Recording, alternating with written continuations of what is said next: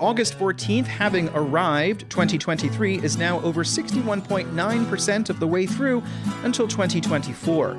But you are just at the beginning of another edition of Charlottesville Community Engagement, a newsletter and podcast that seeks to capture as much as possible about what happens in a given year. I'm Sean Tubbs, constantly trying to increase the amount actually covered. In today's edition, Charlottesville has released the latest report on retail vacancies throughout the city. The Great Eastern Management Company seeks a rezoning to add more than 550 homes at North Pointe. And the Charlottesville Planning Commission declares that public facilities that would be built as part of a 245 unit apartment complex in a floodplain would not be consistent with the city's comprehensive plan.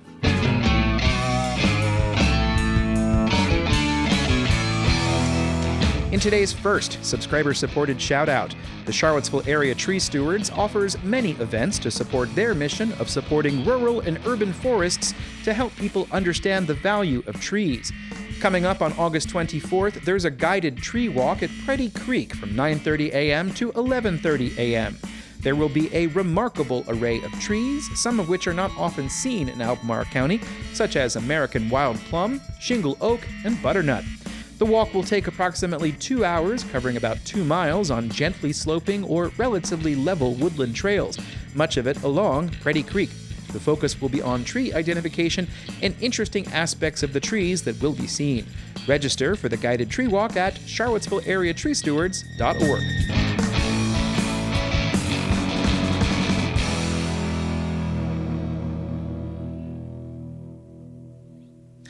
The number of vacant storefronts in Charlottesville increased slightly as 23 passed the midway point. The city's Office of Economic Development periodically releases a report of retail vacancy rates in six separate areas of the city. Out of the 449 retail spaces tracked by the city, there were 26 empty commercial spaces on July 1st, or a total vacancy rate of 5.79%. That's up from around 4.68% as recorded in the January 23 report, or five more vacancies this time around. There were 11 vacant storefronts on the downtown mall, up from 8 in January. The section of the report on the mall counts Draft Tap Room as being occupied. Another new opening is the opening of Lone Light Coffee in the space on 4th Street Northeast that had been occupied by the Pie Chest. Vacancies include the Dewberry Hotel, the former Fellini space at 200 West Market Street, and the former home of Vita Nova. Several restaurants that had been part of the Champion Hospitality Group are now vacant, including Passiflora and Brasserie Saison. There were seven vacancies in Seminole Square Shopping Center, up from five six months ago. The report notes that there is a mixed use redevelopment planned at this location, so several vacant storefronts are not included. One recent closure at Seminole Square was Dogwood Refillery. An opening has been Soul Korean Barbecue in the former Chili's building. Barracks Road Shopping Center added two more businesses for a total of six vacancies. Both Preston Plaza and McIntyre Plaza had no vacancies for the second report in a row. The corner had no vacancies in January, but there were two recorded in July.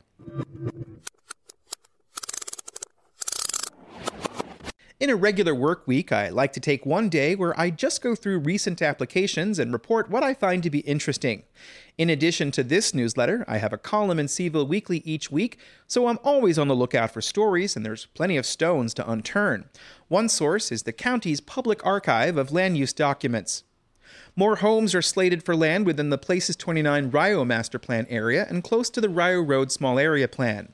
GW Real Estate Partners has filed a rezoning to build four multifamily apartment buildings on 7.2 acres of undeveloped land on the west side of Berkmar Drive between Woodburn Road and Woodbrook Drive.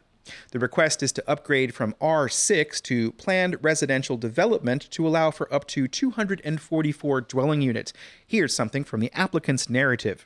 The project proposes five residential buildings and envisions a mix of three and four story split and five story buildings. Each of the two buildings fronting on Woodburn Road will be five stories. Without the rezoning, a maximum of 43 units could be built on the site. There will be a request for a special exception to modify or waive a step back requirement. 15% of the units would be rented to households with incomes below 80% of the area median income. The Great Eastern Management Company has filed a plan to amend the previous rezoning that cleared the way for the mixed use North Pointe development that is now under construction near the Charlottesville Regional Airport. The company wants to rezone just over half the 269 acres subject to the 2006 rezoning. The 2006 rezoning put a limit on the number of dwelling units at a maximum of 893. The amendment seeks to increase that number to 1,548 by allowing more townhomes and multi apartment buildings. The number of single family homes allowed in the development would remain at 269. Here's a section from their narrative. To address the public need for additional housing in the Albemarle Charlottesville region, higher density housing is needed to provide entry level and workforce housing in all its forms. Higher density projects, such as the North Pointe community, allow for protection of environmental resources and lessens the pressure on the rural areas to provide housing. Here's a roundup with information compiled from a review of applications for zoning clearances. The Virginia Department of Transportation is currently taking input on a survey for transportation solutions in a rapidly changing Ivy Road corridor. In addition to UVA's growth in both Albemarle and Charlottesville, a small shopping center on Ivy Road has been undergoing a renaissance since JPA Towers investors bought the property in January of 2020. Selvedge Brewery will replace Snowing in Space, according to a zoning clearance approved on August 8th. The Charlottesville Daily Progress had an article on this back in April. Caliber Body Works of Virginia will open a location on the site of the former Hall's Body Shop in northern Albemarle. A zoning clearance application is pending. Stephen Harvey wants to open up an event space at 340 Town Center Lane called Fire Free Coffee Bar. A request for additional information has not been received as of press time, and this Stephen Harvey is the same one running as the Republican candidate in House of Delegates District 55. A company has received a zoning clearance to open a grocery store called Medina Market in Albemarle Square, in the space formerly occupied by Plan 9. A building permit will be required to connect two storefronts into one for the larger space. A new Thai restaurant has opened on Route 20 in the space formerly occupied by River Birch. Maple Pine is the latest tenant in the Shops at Riverside Village built by Stony Point Design Group per an approved zoning clearance. Johnson Controls is seeking a zoning clearance for their 20 person operation in the River Edge complex off of Route 20 at the base of Pantops. And Southwest Mountain Vineyards has filed for a zoning clearance for amplified music at its future location on Route 22 on land owned by Paul Manning at Castalia.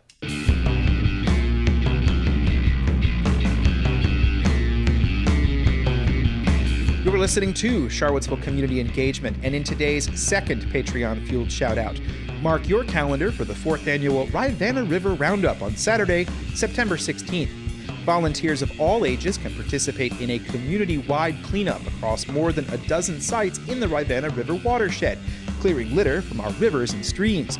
Registration for the Rivanna River Roundup will open on August 21st. Now, do you know of a trail, stream, or other accessible location in the Rivanna River watershed that could use a trash cleanup? Let the RCA know by suggesting a site for this year's event. Just answer a couple of questions using a form on their website, and you might see your suggestion become an official Roundup cleanup site. Thank you to the Rivanna Conservation Alliance for the Patreon fueled shout out.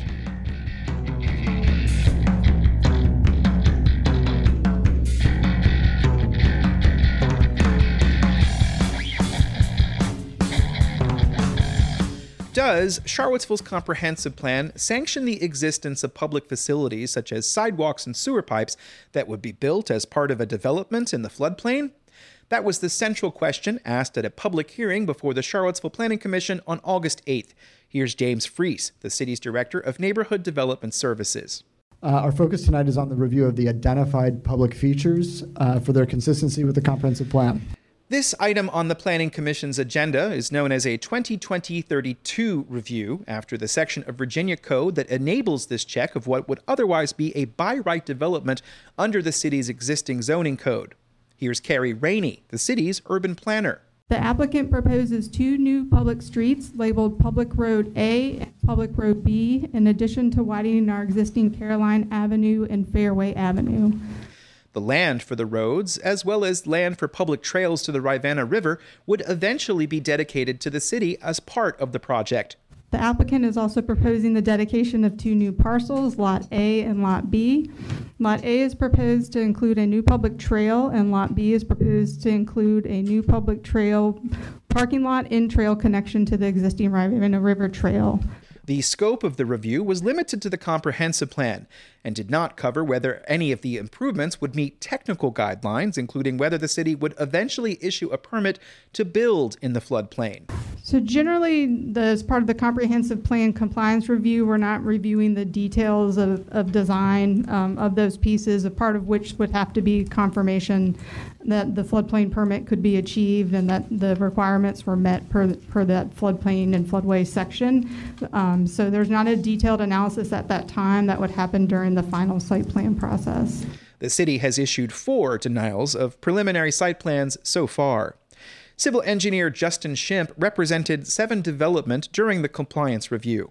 He said he listened at the site plan conference last October when neighbors of the property expressed concern they would lose access to the Rivanna River. The fourth submission contained more specific guarantees to the city. It is private property right now. Uh, people have been traversing across it, but there is no easement or any right of the public to do so this project proposes creating those rights in perpetuity. Shimp is one of the most prolific civil engineers in this community, with dozens of land use applications in process at any particular moment. He said he's never had one of his projects called up for a 2020 32 review. He said the development would help advance the city's ability to access the river, citing one of the guiding principles of the comprehensive plan adopted in November of 2021 the city will place an emphasis on enhancing networks and safety for walking, riding bicycles, and public transportation. This is definitively an improvement for walking and bicycling in this corridor. City Councilor Michael Payne cited other sections of the comprehensive plan, such as the Urban Rivanna Corridor Plan, which was added to the larger document in February of 2022. And I just really struggle to see how you could make the argument that this is improving public access to the Rivanna River because it's it's kind of as if there's like this public space that the community loves to come to and we're going to pave over that therefore we've increased your access Shimp reminded council and the planning commission that the land is not public property and the current landowner could put up fences at any point. Mayor Lloyd Snook said he found nothing in the comprehensive plan that said the city desired apartment buildings in the floodplain, but he said he was unsure of the outcomes of a 2020 32 review. This is not a site plan review. This is not a rezoning request. Uh, there, and frankly, it's something that I don't know that council has a particular voice in when it comes to you know, procedure. When when we get to vote on what, I'm not sure. City Attorney Jacob Stroman confirmed that council would be able to vote on the commission's recommendation once they've made one. The public hearing featured many speakers who asked the commission to find that the public facilities would not be consistent with the comprehensive plan. Here is David Swanson, John McDonald, and then the Green Grannies. The single dumbest idea I've heard is to build in the Rivanna floodplain. Thank you, sir. Adding to the likely future floods. These facilities would ruin the High Street riverfront as we know it. Protect the floodplain down by the riverside, down by the riverside. Everybody down by the riverside, we're gonna protect our floodplain. Here's Bob Gibson of Chesapeake Street. Multi story apartments are not more attractive than trees. They're not really, quote, improvements, close quote. One former member of City Council urged the Planning Commission to vote that the project would not be in compliance. Here is Kay Slaughter. The comp plan and the city code all require protection of water quality from harms caused by storm water. Yet, heavy storms impact this area. And the project would further exacerbate problem by removing substantial mature trees and vegetation within the floodplain. After the public hearing, the matter came back to the Planning Commission. Commissioner Hosea Mitchell said he could anticipate something would eventually get built at Zero East High Street. There's a right uh, rule here that, that that's going to be uh, utilized. Um, but as it relates to this public facilities uh, offer, I do not believe that it is consistent with Chapter 6, uh, Goal 1, which is connectivity, uh, where you want streets to connect to one another.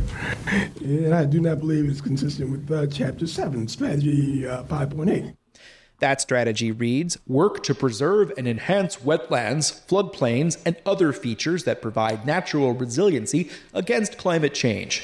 Commissioner Philip d'Oronzio said the trails that would be provided by the current application would be consistent with the comprehensive plan, but he didn't think that the public roadways would be. Commissioner Karim Habbab also agreed that the roads would not be compliant because they don't connect to anything. If we look at our climate action plan and strategy 7.1 in the comp plan that talks to avoiding sensitive environmental resources and natural resiliency features such as floodplains, stream buffers, and wetlands, and the general goal of increasing our climate resiliency, as well as looking at the urban uh, Rivanna River Corridor Plan on retain and steward natural habitats and systems throughout the river corridor. Um, this, as presented, um, specifically talking about the roads on Lot A and Lot B, and not trail or the dedication of the lots themselves, are not suitable, sustainable, or resilient, and are detrimental and go against our comprehensive plan. The vote to communicate to Council that the Commission did not find that some of the facilities to be in compliance with the comprehensive plan was unanimous. Commissioner Rory Stolzenberg was not present for the vote, and there is one vacancy on the Commission.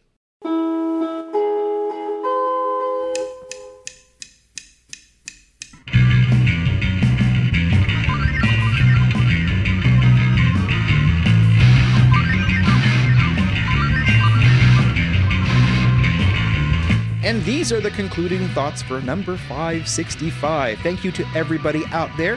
Now, if you're listening to the podcast, this is a time when I don't have a script written because I wrote this mostly on Friday, and here it is Monday, and I haven't gotten to this point. So if you're the podcast listener, you are hearing me talk completely free and off the cuff.